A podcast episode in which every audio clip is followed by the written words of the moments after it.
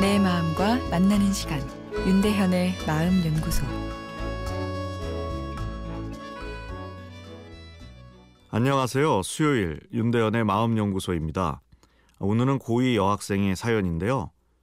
잘 지내다가 작년 가을쯤에 같은 반 친구가 뇌전증 발작으로 쓰러지는 장면을 두 번 목격했습니다.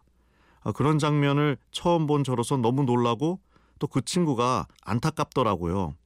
어, 그런데 어쩌다가 내가 저렇게 되면 어쩌지 하는 생각이 들면서 병명을 치고 검색을 하고는 밤새도록 다 찾아보고 불안해했습니다. 전 한 번도 쓰러진 적이 없는데요.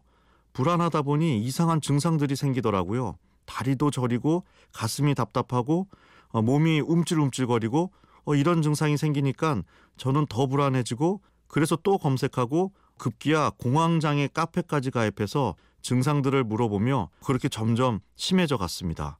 그렇게 1년쯤 되어서 거의 괜찮을 때도 있었지만 지루하게 계속 이어지네요.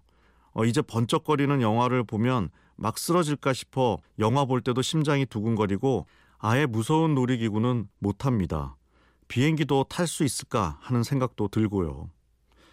어, 여러 번 말씀드렸지만 불안이란 감정 신호 자체가 병적인 것은 전혀 아닙니다.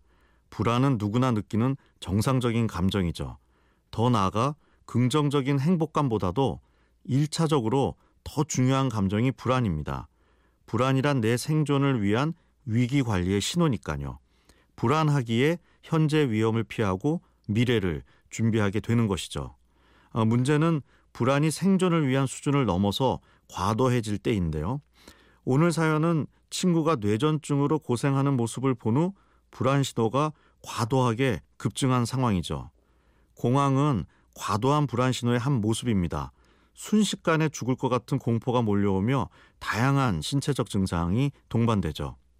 아, 그런데 이런 불안 증상 자체보다 더 문제가 되는 것은 불안이 내 삶의 폭을 줄어들게 하는 건데요. 영화 보기도 겁나고 놀이기구도 못하게 되고 비행기 타는 것도 두렵게 되는 것이 그 예죠. 나를 즐겁게 해줄 수 있는 것들과 점점 멀어지게 되니 삶이 위축되고 사회적 기능도 떨어지고 행복감도 줄어들게 됩니다.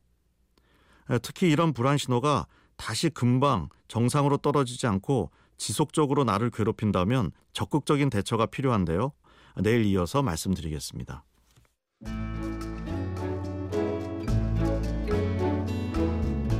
윤대현의 마음연구소 지금까지 정신건강의학과 전문의 윤대현 교수였습니다.